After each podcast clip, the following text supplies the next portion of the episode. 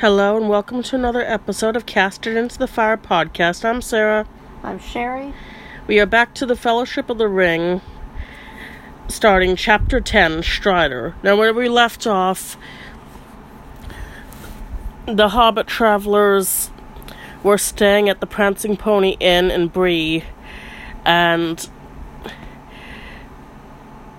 Frodo made a embarrassing drawing attention to himself mishap in the common room that involved him slipping the ring off and disappearing and everyone getting alarmed and suspicious.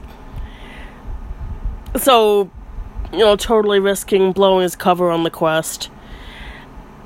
And also he was called aside by a mysterious figure called Strider who was kind of a shady looking individual that they didn't necessarily trust.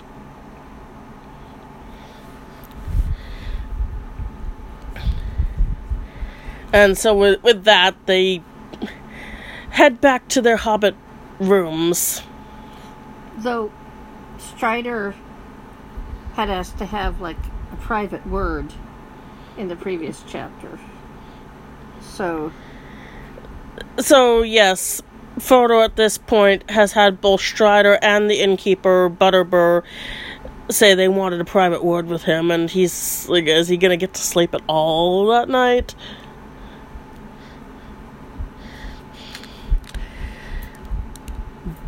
They get back to their rooms, everybody's there except for Merry.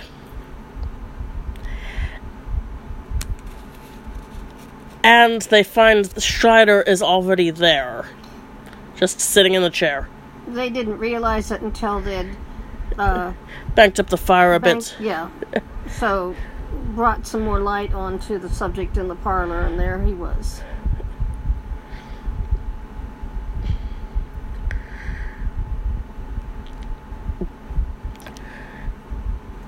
Strider introduces himself, said that uh, Frodo had promised to have a quiet talk with him, and when Frodo asks him what he has to say, he says there are several things, but he has his price, and he can give some good advice, but he'll want a reward. And of course, Frodo thinks, you know, what's this going to cost him? He doesn't have all that much money with him, and um, if this stranger wants to take his money, he doesn't have enough to satisfy.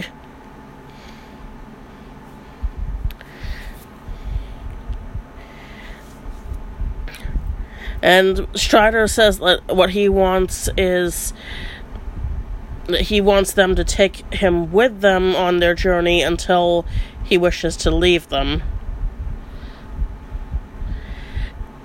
And Frodo, of course,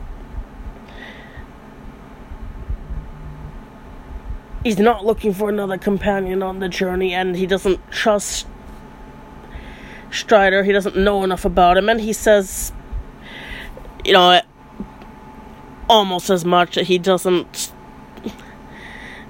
know enough about Strider and his business, and he's not looking for another companion. And yeah, Strider's reaction to this is so excellent. You know, you're finally using your common sense here. Because you've been careless so far, which he has been. Yeah. Uh, how many times have they made loud drawing attention to themselves singing so far? Yeah. And this won't. Talking where they'd be overheard. Uh, the ring. You know, it's just kind of.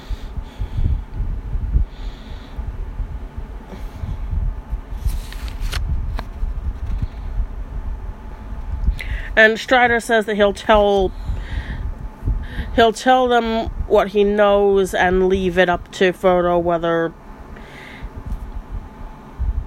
he- will take Strider along after after this. And Frodo asks him, okay, well, what do you know?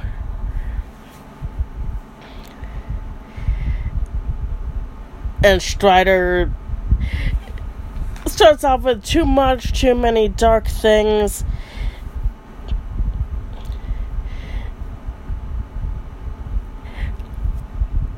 And as soon as uh, he brings up Frodo's business, he quickly gets up and like checks at the door to make sure there's nobody like listening at it. Which is a good idea. And he says that he, he has quick ears, but he cannot disappear. And has hunted many wild and wary things and can usually avoid being seen if he wishes but he noticed four hobbits coming out of the downlands. And they were talking to Tom Bombadil and overheard them saying that the name Baggins must not be mentioned, and he's Mr. Underhill if any name must be given. And that interested him, so he followed them and slipped over the gate just behind them into Bree so that was the shadowy figure kind of slipping over the gate. That at first it kind of looks like Tolkien is hinting that one of the Black Riders is there, but yeah. when I when I first read that, I was thinking that initially too.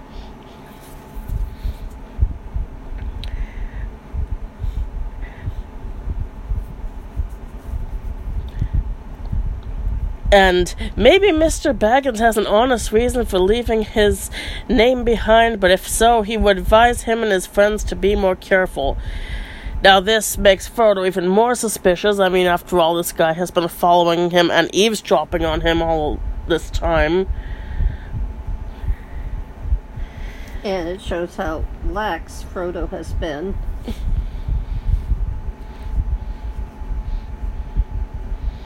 And yet, I I feel like how lax they've been only improves a little bit later. Yeah, well.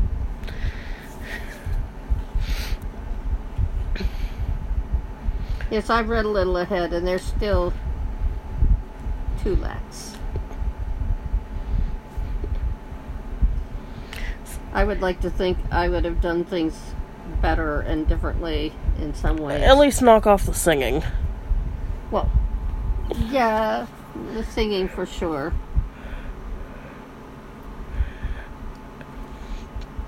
And Strider says that okay, Frodo actually he he kind of uh, turns it back on Strider that he may have an honest reason for spying and eavesdropping, but if so, I should advise him to explain it. And Strider says that he has been looking for a hobbit called Frodo Baggins and wanted to find him quickly because he learned that he was carrying out of the Shire a secret that concerned him and his friends. And uh, right away, like Frodo stands up Sam does also.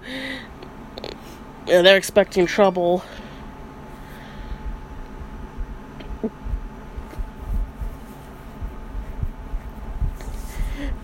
To which Strider says that he will take more care of their secret than them.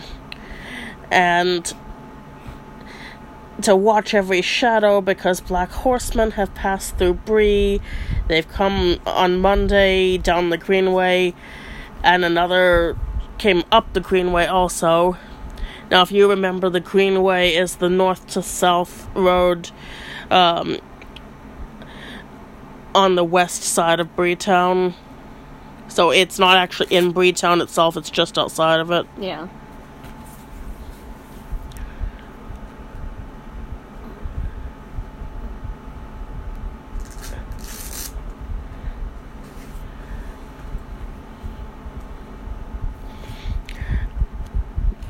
And Frodo realizes that, like, the way that even the innkeeper had talked to them earlier, that he must have heard something, and sorry, the gatekeeper and the the innkeeper seem to have heard something too. And why had they been pressed to join their company in the common room? Well, they still didn't have to accept.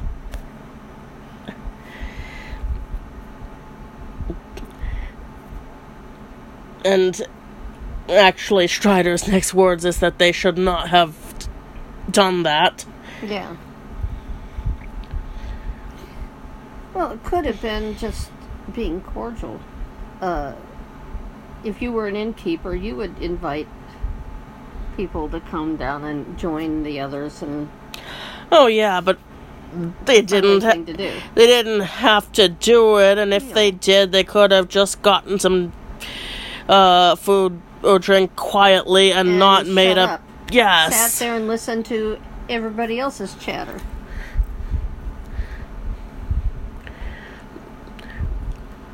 and Frodo is, you know, starts asking if he thinks that Butterbur might be.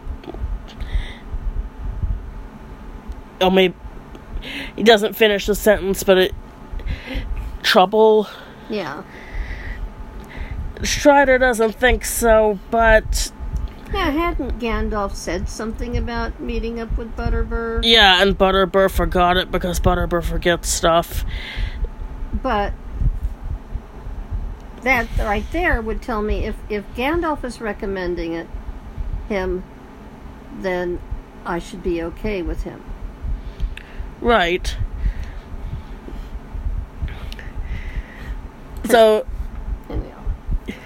Yeah, Butterbur doesn't really trust Strider, who you know, comes across as you know a mysterious vagabond mm-hmm. who looks kind of rascally.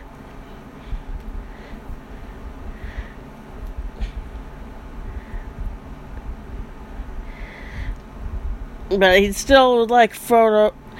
Strider would still like Frodo to explain what happened at the end of the song, which, you know, Frodo was quick to say it was an accident. But, you know, correctly points out that, that makes their position dangerous. And Frodo says, oh, hardly more than it was already. No, yes, much more than it was already. Ah. Because he knew the horsemen were already pursuing him. But now he thinks they've missed him, they've gone on their way. But Strider, you know, tells me shouldn't count on that. They will return, more are coming. And he knows their number and he knows those riders. And there are some folk in Bree who can't be trusted, including Bill Ferny.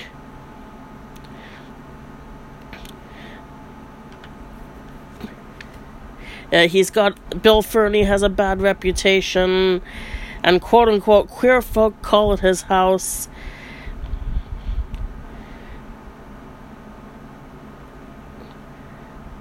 And also that southern stranger who had um, left with him right after Frodo's uh, accident.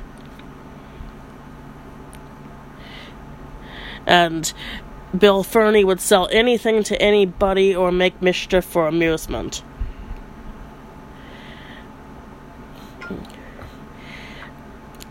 And one thing that Ferny could sell is news or information about um, what Frodo was seen doing in the inn.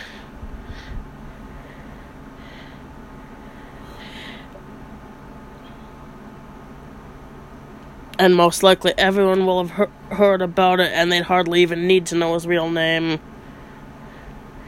And Frodo can do as he likes, yeah, take Strider as a guide or not. But he knows all the lands between the Shire and the Misty Mountains because he's walked over them for so many years. And is older than he looks. and they're gonna have to not go on the road after this because the horsemen are going to be watching it. And even if they get out of Bree,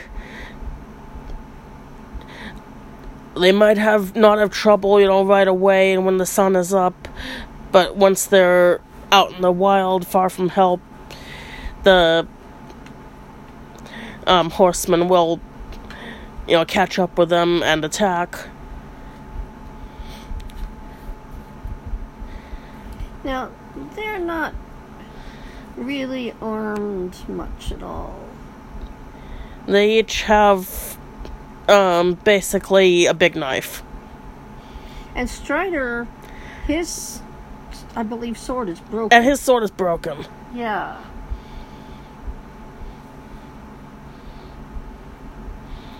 And I haven't seen any effort on him trying to acquire a, a different one. I kind of assumed Strider had other. I mean, yeah, I'm, on some level, I'm thinking of the movie where he's also got a bow, and Yeah, but in, it's not actually. there's no indication yet that it's anything. Strider is at least going to know how to fight. None of those uh, hobbits will. Yeah, but he would do better to have something his size and not broken. Like, I understand why that sword, as will come up later, is special and he wants to get it specially reforged.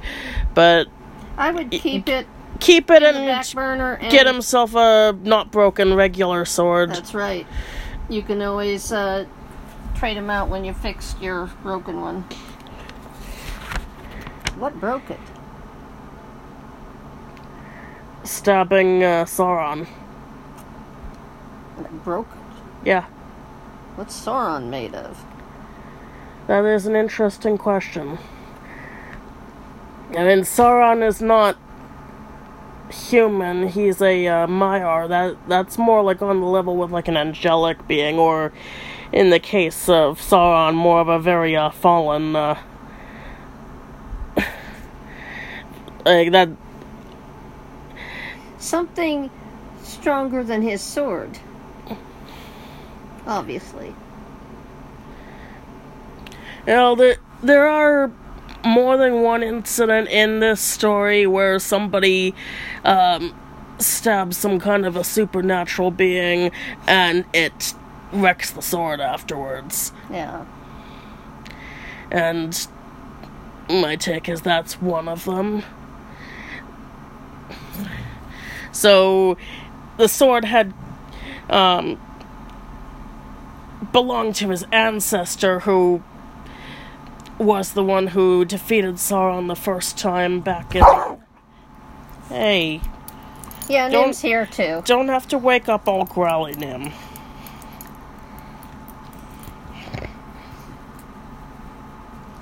Yes, I'll pet you. Okay, back to Strider. So yes, the sword had originally belonged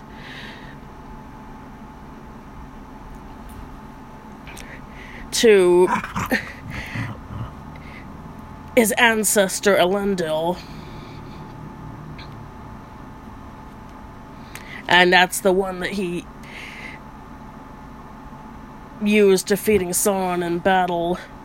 Not permanently, I mean, he's still around in a weaker form, gathering strength. Yeah.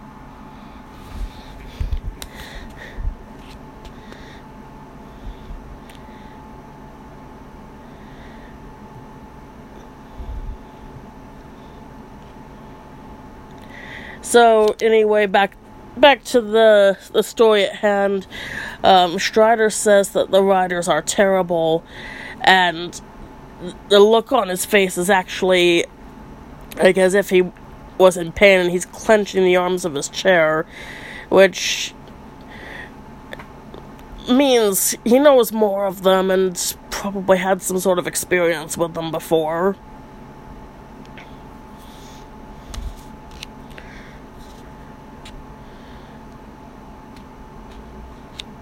I don't exactly know under what circumstances because it's not like those riders were normally hanging around that part of Middle Earth for that long. Mm-hmm.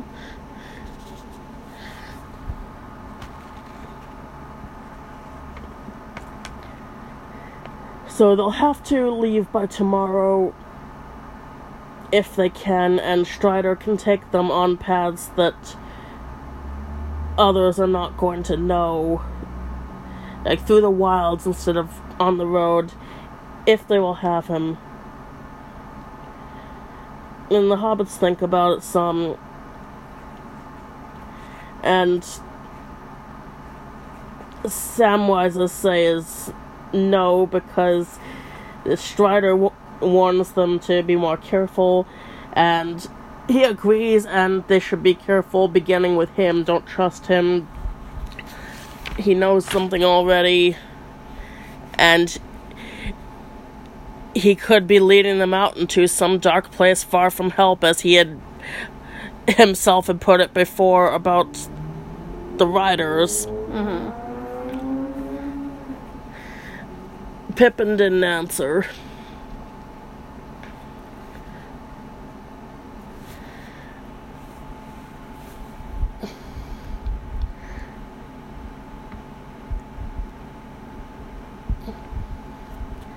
And Frodo is still uncertain. He thinks that Strider isn't appearing out as he really is, and he'd talked like he was Bree-folk at first, but his voice has changed. And if he's really somebody that they can trust, why the disguise? Who is he? And what how much does he really know about their business and how does he know it? Now I wouldn't have called that a disguise, not really. Yeah.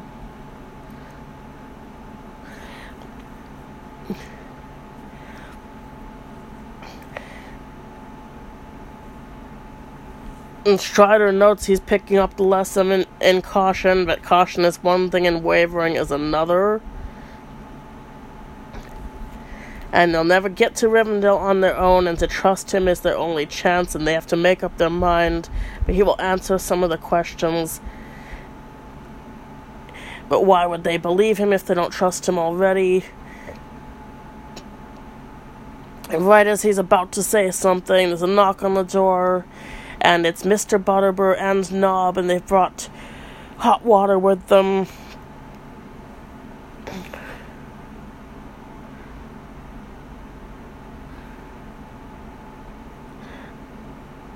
And Butterbur has finally remembered that he was to look out for hobbits from the Shire, and one by the name of Baggins in particular. And Frodo, you know, once again, he's like, What has that got to do with me?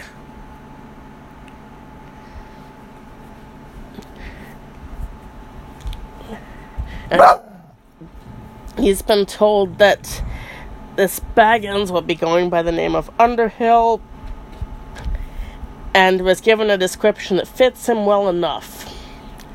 And Frodo was like, okay, give me the description. A stout little fellow with red cheeks, which uh, Pippin thinks that's funny, and Sam looks annoyed. Mm-hmm. But that's, uh, now, rightfully pointed out, that describes most hobbits. Then goes on, taller than some, fairer than most, and he has a cleft in his chin. A perky chap with a bright eye.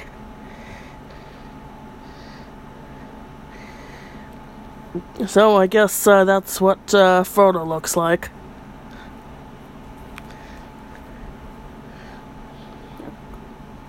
Well, if he's quoting Gandalf. Yeah.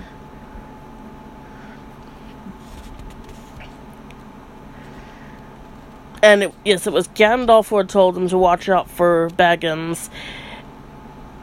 And they say he's a wizard, but he's a good friend of his anyway, whether or not he's a wizard. And he doesn't know what he'll have to say if he sees him again. Turn all my ale sour or me into a block of wood, I shouldn't wonder. He's a bit hasty. But what's done can't be undone, and Frodo was like, Well, what have you done?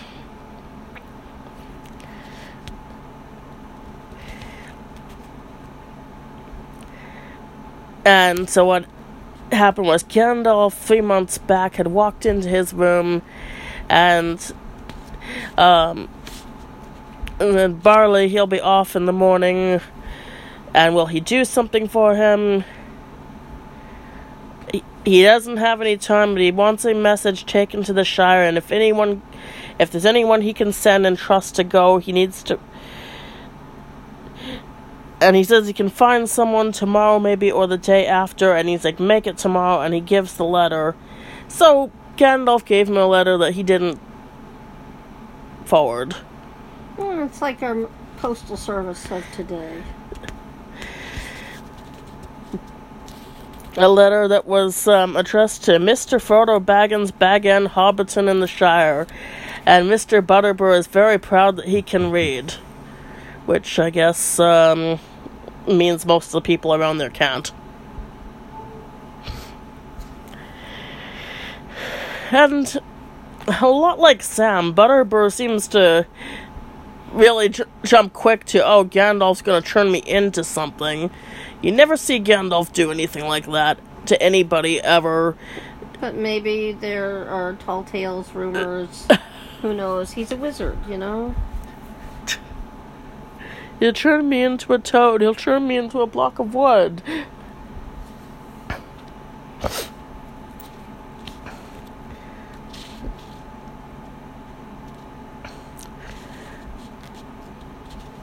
And Frodo basically accidentally admits that his right name is Baggins.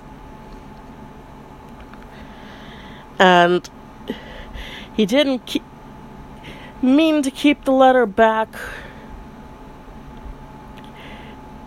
And he's afraid of what Gandalf will say if harm comes of it. But he couldn't find anybody willing to go to the Shire and he couldn't send any of his own folk, which I guess mean the two hobbits that work there also. And he eventually, you know, was so busy and he forgot. But if there's any help he can do now, he'll give it. And it, and Gandalf had said this friend of his is from the Shire, and he may be coming this way before long. Him and another, he'll be calling himself Underhill. But don't ask him any questions but he may be in trouble and he may need help if Gandalf isn't with him and to do whatever he can for him.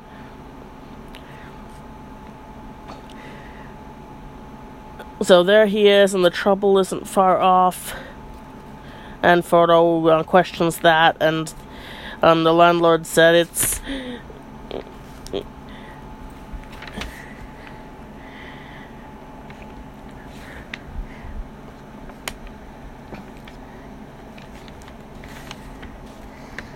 Yeah, the um the Black Riders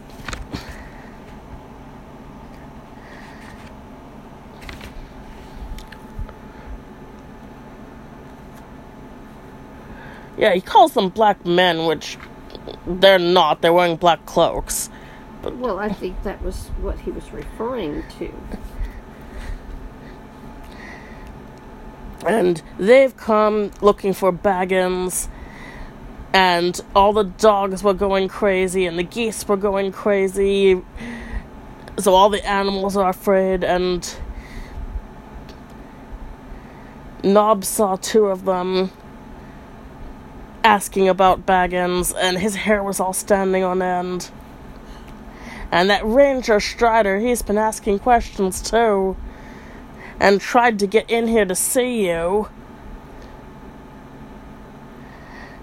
And Strider comes into the light and is like, Oh, you would save trouble if you'd let me in. So you can see Barliman doesn't trust Strider at all. Yeah. Yeah, he's a he's a sketchy ranger from the wild. Right.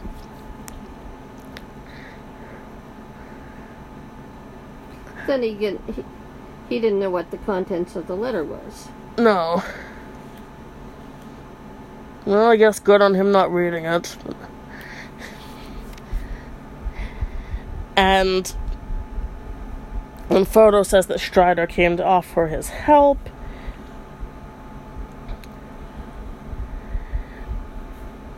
um, Butterbur says, you know, you know your own business, but if he was in his position, he wouldn't take up with a ranger.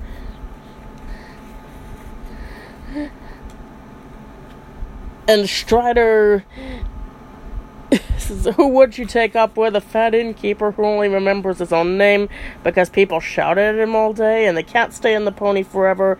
They can't go home and they have a long road before them and they need somebody who will go with them and protect them from the Black Riders. And Butterbur's like, no, I can't leave Bree.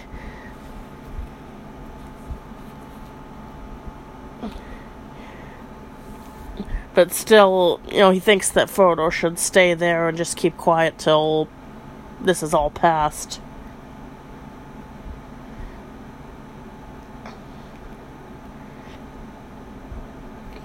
I mean, that's nice of him to offer, but It's not realistic. it's not going to pass, you know. and Frodo says that he fears where they come from, and before he can finish, Strider says that they came from Mordor. If that means anything to Barliman, and he apparently does know the name, and turns pale, says that's the worst news that has come to Bree in his time.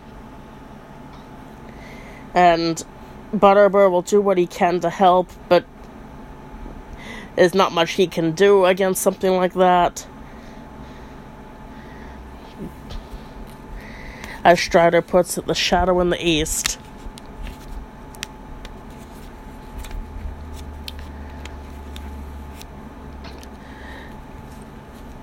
So they'll they'll stay the night and it won't get in the pony so easy, which uh, we'll see how well that goes. And I'll have breakfast ready at 6:30.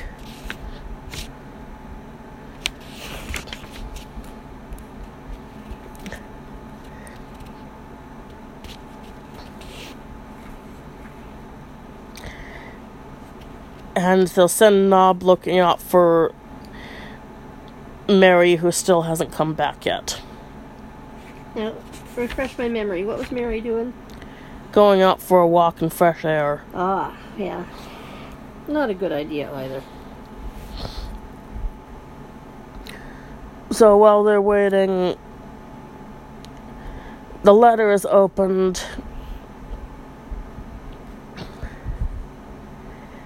And it was sent mid Year's Day, Shire Year 1418, meaning the letter was written in. Oh, I don't want to do all the math connecting it up with Shire months, but I'm going to say late June. And it's fall now. And 1418, when they start counting. I mean, what. How did that year come about?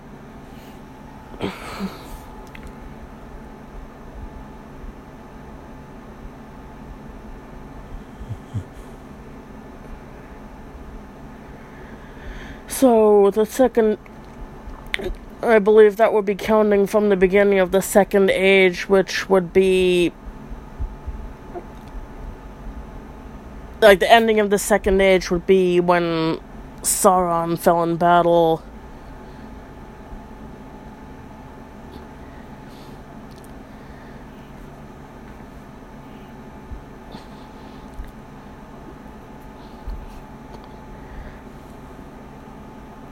You should put that at um, 1,418 years before then.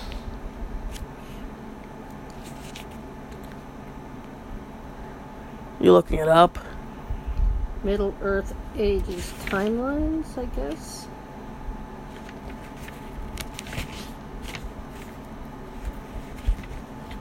I don't know.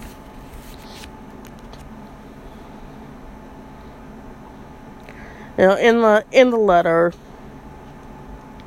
Gandalf says that bad news has reached him and he must be off at once and he needs to leave Bag and Frodo needs to leave Bag End soon and get out of the Shire before the end of July at the latest. And he will return as soon as he can and follow him if he finds that Frodo is gone already.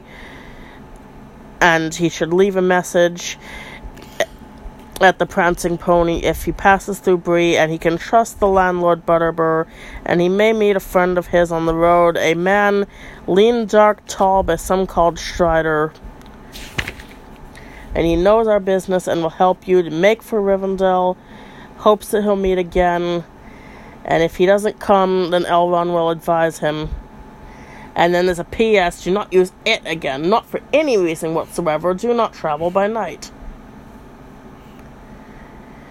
And PPS, make sure it is the real Strider. There are many strange men on the roads. His true name is Aragorn. And then there's a poem All that is gold does not glitter. Not all those who wander are lost. The old that is strong does not wither. Deep roots are not reached by the frost. From the ashes of fire shall be woken, a light from the shadows shall spring. Renewed shall be blade that was broken, the crownless again shall be king. And then PPPS. I hope Butterbur sends this promptly, a worthy man, but his memory is like a lumber room, things wanted always buried. If he forgets, I shall roast him. Farewell. And then it's signed in Gandalf's uh, symbol. Right. Well, I guess Butterbur's in for a roasting.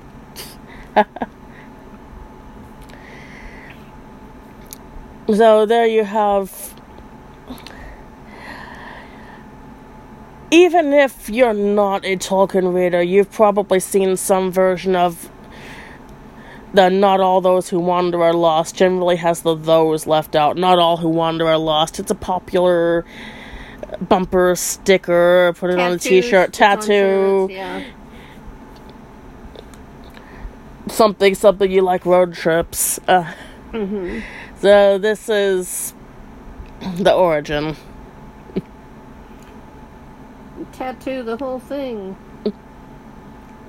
That's a bit of a sizable one.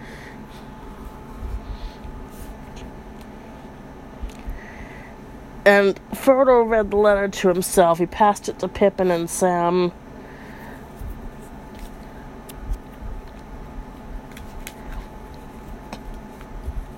Which is probably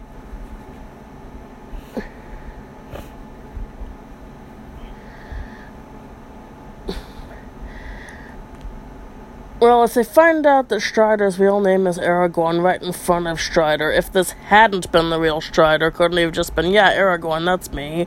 Uh, yeah.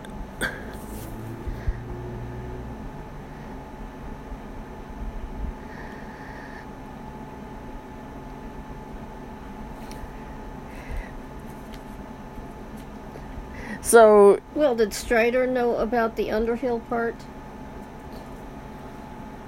I mean, he was looking for Baggins. He was looking for Baggins, and he overheard Baggins talking about going by Underhill. Yeah.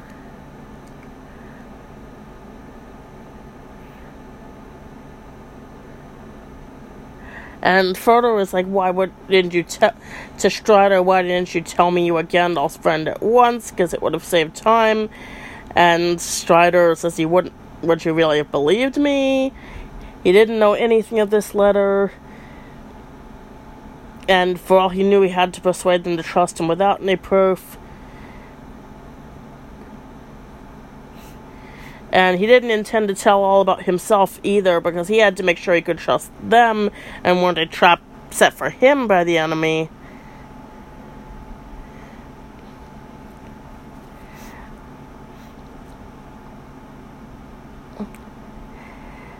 And as soon as he'd made up his mind about them, he was ready to tell them whatever they asked, but he'd hoped that they would um, take him for his own sake because a hunted man sometimes wearies of distrust and longs for friendship, but there he believes his looks are against him. And Pippin is like, they are at first sight, anyway. Handsome is as handsome does, as they say in the Shire, and he dare says that um, they'll look that way too after um, days of travel and um, lying in hedges and ditches. And Strider is saying it's gonna take more than days or weeks or even years to look like him. And they would die first unless they're made of sterner stuff than they look to be.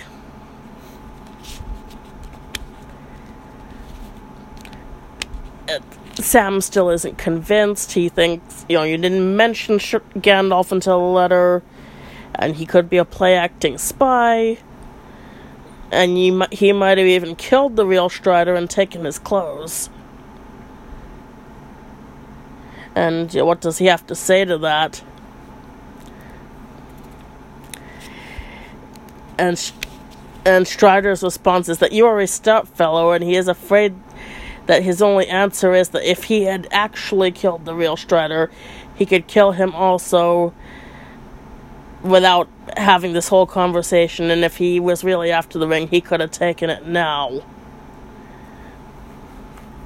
And he throws back his cloak and um, grabs for the hilt of his sword, which is broken. Yeah. And then he's like, I am the real Strider, fortunately, and smiles at them. I am Aragorn, son of Arathorn, and if by life or death I can save you, I will. Now, what I did not catch is whether he heard out loud in any way the bit about um the real name before then. Yeah. I feel like the intention is no, but then why all this stuff about him not mentioning being Gandalf's friend until after the letter was read? Yeah.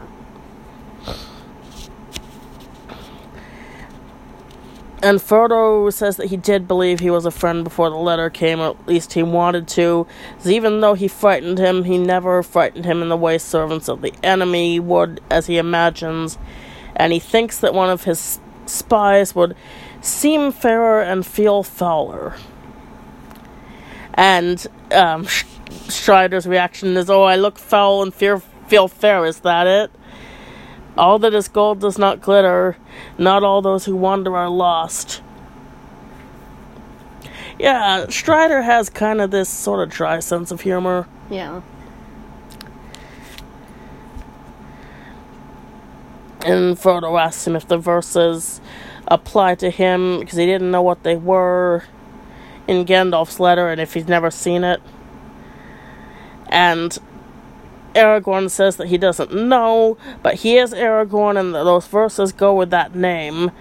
I don't see how he can not know and also say the verses go with his name.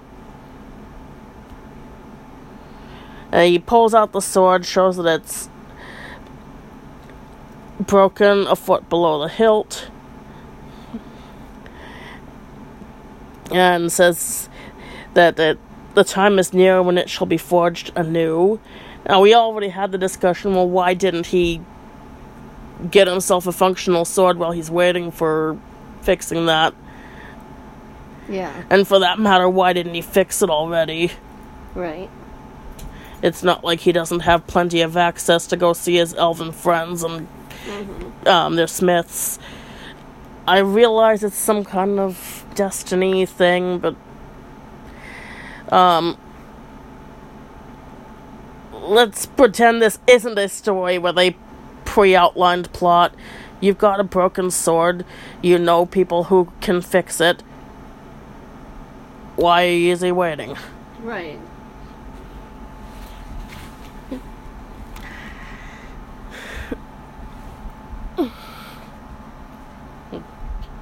And, uh, little side note, there's a little cartoon meme. It's not really very flattering to either book series, but comparing Aragorn to Martin the Warrior and his broken sword and quest. Yeah, it's an interesting parallel, loosely. Yeah. Um, if you're not familiar with that character, um, he's a uh, legendary figure from the Redwall series by Brian Jacques. He's a mouse Yeah. and has a broken sword and um, doesn't throw it away because it's his father's sword. And eventually has a quest that involves taking it to somebody who can put a new blade on it. I mean, I'm not giving you all the spoilers because we haven't covered that book yet. The second Redwall book, where that's.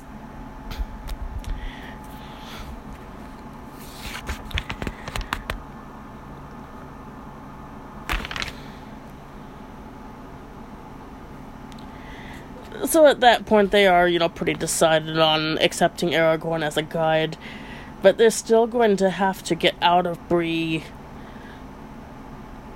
Not not bothered by anyone and hopefully not noticed either. And he knows a couple of ways out of Breeland other than the main road. And if they're not if they shake off any pursuit, he wants to make for Weathertop, which is a hill north of the road that's about halfway between there and Rivendell. V- really wide view from the top. And then after Weathertop, the journey will become more dangerous and more difficult, and they'll have to choose between different dangers. Frodo asked him when he um, last saw Gandalf, and does he know where he is or what he is doing? Strider doesn't know. He came west with him in the spring, and he had often kept watch on the borders of the Shire in the last few years when he was busy elsewhere because he seldom left it unguarded.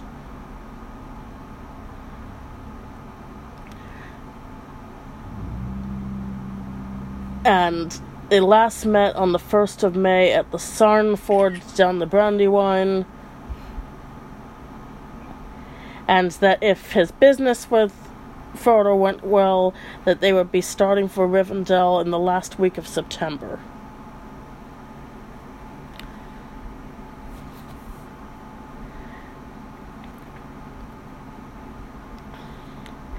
And because Strider thought Gandalf was with Frodo, he went away on a journey of his own and was not around to help with whatever trouble Gandalf had gotten into. Yeah.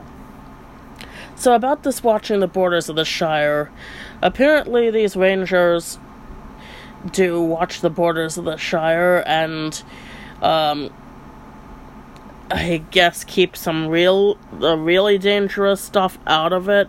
I mean, yeah, the, and I don't have a whole lot of details on that, or even why they're doing this. I mean, what do they have to do with the Shire? Would all of them really do this out of the goodness of their hearts? I mean, Aragorn probably would, but all of them? If they're under orders. I don't know, that's. The sh- and the Shire has its own bounders, but you're talking like a hobbit with a stick. You know, that's. There's only so much that's going to be scared off by that. Right.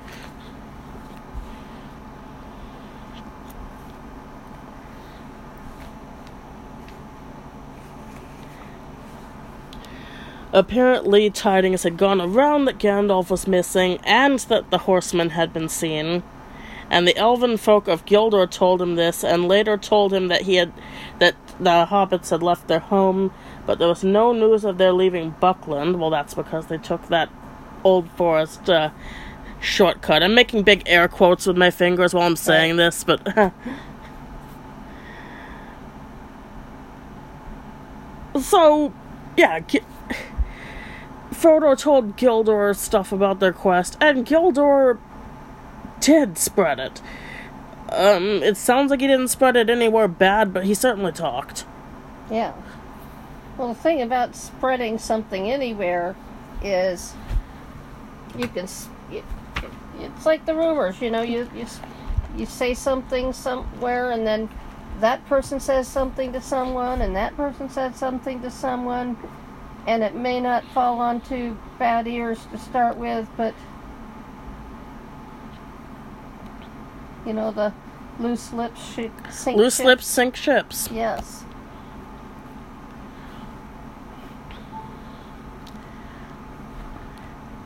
And Frodo asked if he thinks the Black Riders have anything to do with Gandalf's absence. And Strider can't think of anything else that could have hindered him except the enemy himself. But not to give up hope because Gandalf is greater than you Shire folk know. And as a rule, they only see his jokes and toys, and I guess that would mean like his fireworks. Mm-hmm. Like, that his actual magic is a lot more powerful than you know whatever you know fun stuff he displays for parties. The fire, fireworks are party tricks. Right. know, it's and this business of ours will be his greatest task. And Pippin just wants to go to bed. He's tired. And he's still. Merry hasn't come back yet, and he really doesn't want to have to go out in the dark to look for him. But just then, um, Merry does come in with Nob, and he has seen the Black Riders. because when he was going out for a stroll, he got just outside the light of the lamp. He was looking at the stars, and suddenly he felt like something was like creeping near him, and there was a space where the shadows were even darker. And it slid away into the dark without making a sound. It didn't have a horse. And then he and then uh, when Strider asked which way did it go, Merry is startled at first because he didn't have this whole talk with Strider. He wasn't there for it. right. And then Frodo's just like, this is one of Gandalf's friends. He'll explain later. So Merry continues how it seemed to make off up the road eastward, and he tried to follow it, which uh, was brave but stupid. Right. and it vanished almost at once. And he went around the corner and as far on as the last house on the road. Um, then uh, Strider says, "You have a stout heart, but it was foolish." So uh, almost what I just said. Yeah. And then Merry says that he wasn't being brave or silly. He couldn't help himself. He was drawn somehow.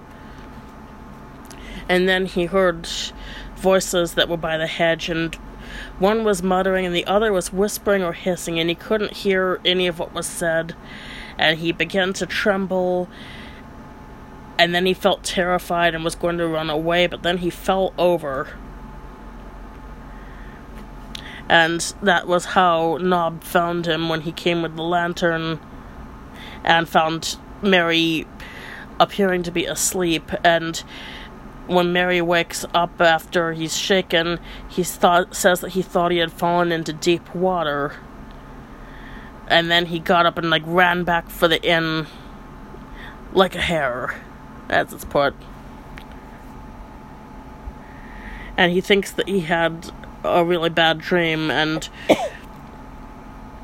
doesn't know what came over him. And Strider says he does. It's the Black Breath. Uh, they don't give any explanation of that here. There will be more all the way in the third book. Right.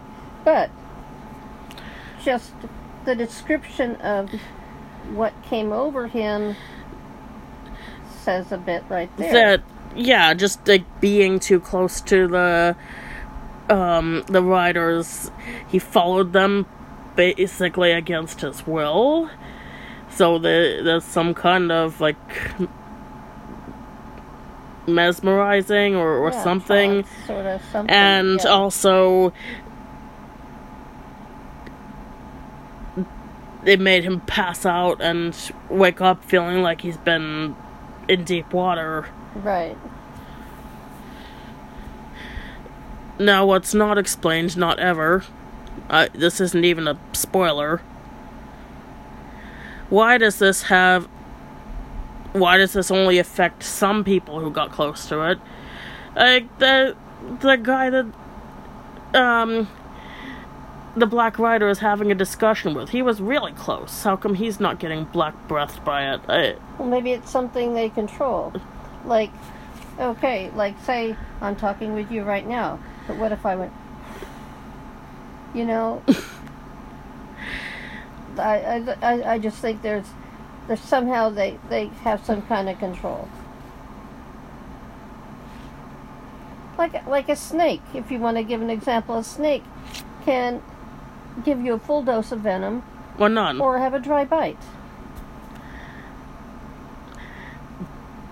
And uh, yes, the snake actually uh, does control this.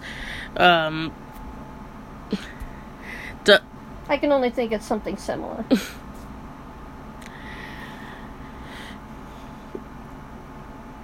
and yes, um, the depiction of these black riders and like some of the like fear related effects they have and like animals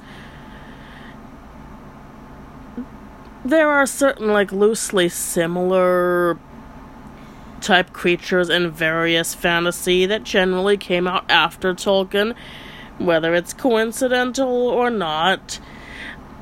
Um, people have compared the Dementors from Harry Potter, um, the White Walkers from Game of Thrones.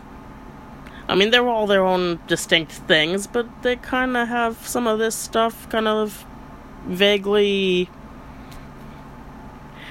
and uh, I don't know what I don't know what things from whatever folklore before Tolkien came along were like this also.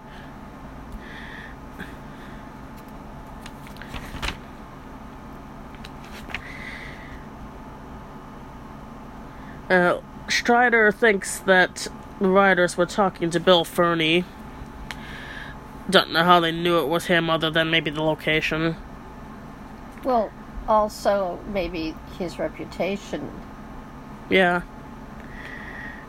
And probably that Southerner was a spy also. And something might even happen in the night before they leave Bree. Merry wonders if they will attack the inn. Strider thinks they won't because um, not all of them are here yet. Don't know why Strider doesn't just says say there's nine of them. Come on, why is he holding back? There are nine. But this isn't their way. In dark and loneliness, they are strongest. They will not openly attack a house where there are lights and many people. Not until they are desperate, not while all the long leagues of Eriador still lie before us, and their power is in terror, and already some and Bree are in their clutch. And they will drive these wretches to do some evil work, Ferny and some of the strangers, and maybe the gatekeeper too and they had words with Harry at the West Gate on Monday. That would be Harry Goatleaf. He was watching them, and Harry was um, white and shaking when they left him. And Frodo says, "Oh, we got enemies all around. What are they going to do? They're gonna st- stay here, not go to their rooms because they're gonna know which rooms they are because they're Hobbit rooms." No, I I have a question. Who's saying that line right there? It's uh, Strider. Okay, even though Strider didn't think they would come in the night. You didn't think You know, you're you're right. I, I'm not sure who is saying that line. because Like it seems too sure about what they're doing to be Butterbur, but Strider just said that they're not going to come in the night. Yet they're taking precautions and not going to their sleeping rooms. Um, I still think it's Strider, but so maybe he changed his mind. I think he's just trying to cover all of his Yeah, bases about what could happen. right. So they're not going to stay in the Hobbit rooms. They're going to stay together and bar the window and the door, and they're going to get um, Nob to go get their bags. And while Strider is doing this, Frodo gives a quick explanation to Merry about all of this. Nob brings their stuff, and also he ruffled up their clothes and put a bolster down the middle of each bed and put a woolen mat up at the pillow area to make it look like it's Frodo's hair, you know, sleeping in the bed. Right. That's the oldest joke. Like, that happened in the Bible. Um, David, as in King David, was on the run, and uh, his uh, one of his wives puts the I don't know if he had any others yet. Yeah. Puts the like something under the blanket and something at the head. And I told you it's the oldest joke. Yeah. Oh, people still do that. Don't want to be noticed being gone. Just make the bed look like there's still somebody in it.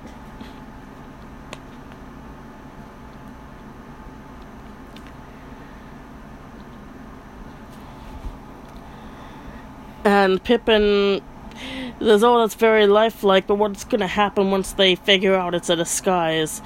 And um, Strider says, "We shall see." That that's kind of his catchphrase, almost. We shall see. Yeah. Because he doesn't. Know. And it, it's even more prominent in the um, the animated Mm. version.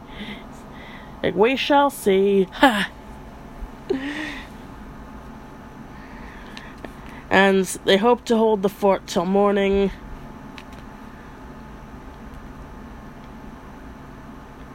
They put a low chair against the door, like that's gonna do anything. Shut the window. Frodo looks out at the clear night and the stars. Um, there's note of one called the Sickle, which is the Hobbit's name for the plow or the Great Bear. So Ursa Major, Mhm. the Big Dipper. They call it the Sickle. They close and bar the windows. Build Strider builds up the fire, blows out the candles. And the hobbits all get on their blankets like on the floor near the hearth, and Strider sits in the chair against the door, which okay, that might actually help a little bit, but and Merry is still chuckling about the cow jumping over the moon from uh, Frodo's uh, song. Yeah. Very ridiculous of you, Frodo, but I wish I had been there to see the worthies of Bree will be discussing it a hundred years hence. To which Strider says, I hope so, and they'll go quiet and go to sleep. And by I hope so from Strider, I assume he means there'll still be a Bree a hundred years hence for Right. people to be discussing Frodo's ridiculous uh, actions. Right. And that is the end of the chapter. So this whole chapter takes place in less than uh, just part of a day. Yes.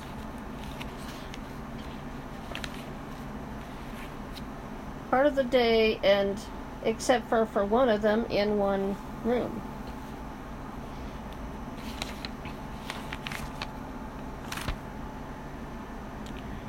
and it introduces both um, Strider and um, this in the chapter before it introduced the Rangers.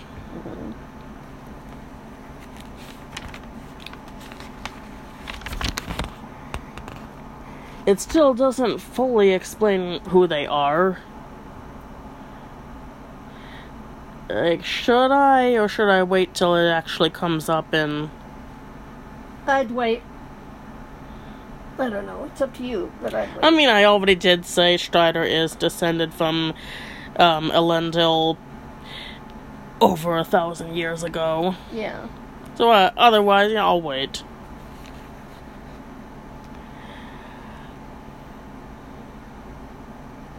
I'm not exactly sure. This whole bit about, oh, the Black Riders, they're not going to for- try to force their way into an inn because they're, you know, more powerful alone and in the dark and.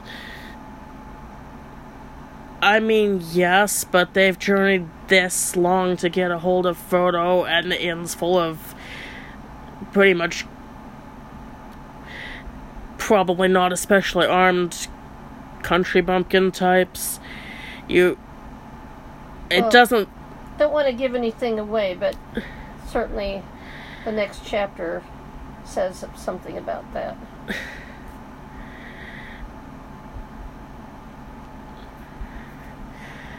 Great, I just uh, dropped a Redwall bad guyism. Country bumpkin.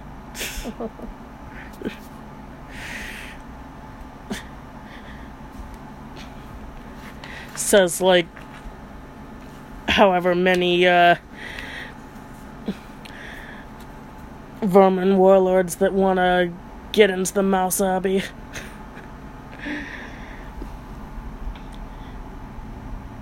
it just doesn't seem like the sort of thing where the Black Riders will be like, oh, this is unpleasant for us. We'll hold off on this very long journey that we made because somebody might have candles and people here.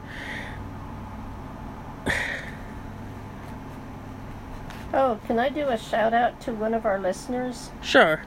Um, it's to uh, Ellie. She's one of our listeners, and uh, like to say, uh, give a shout out to her and Brian, who uh, who getting be getting married before too long, and just say we hope it all goes well for them. And uh, thank you for listening.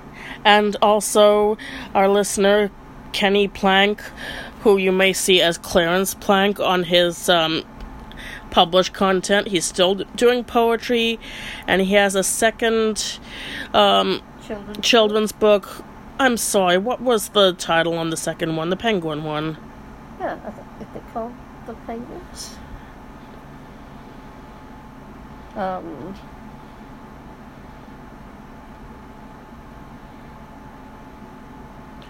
Let's see. His first one was um, the dance at the Blueberry Ball. Right. You could probably find it faster than me.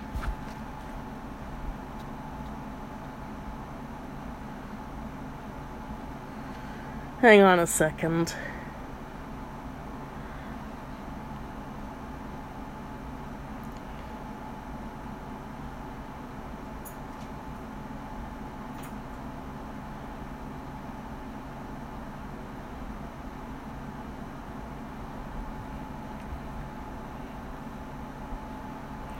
So yes, his um, newest children's book, Life of Penguins, Oh, okay. and um, if you want to find that or any of his poetry books, um, they will be under Clarence Plank on Amazon, and I recommend you go check them out. He's a good friend of ours. It's a good friend, and he's been writing poetry a long time. He's new to children's books, but he's doing really well with that as well.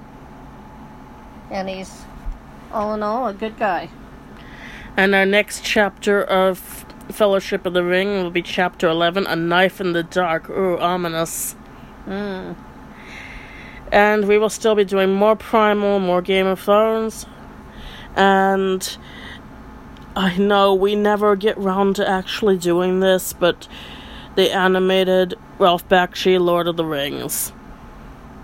Oh, we'll get around to all And- those things. and but all this it works around work schedules and, And that kind yeah, of. Bill wants in on this. He's a Bakshi fan of you know his other films too.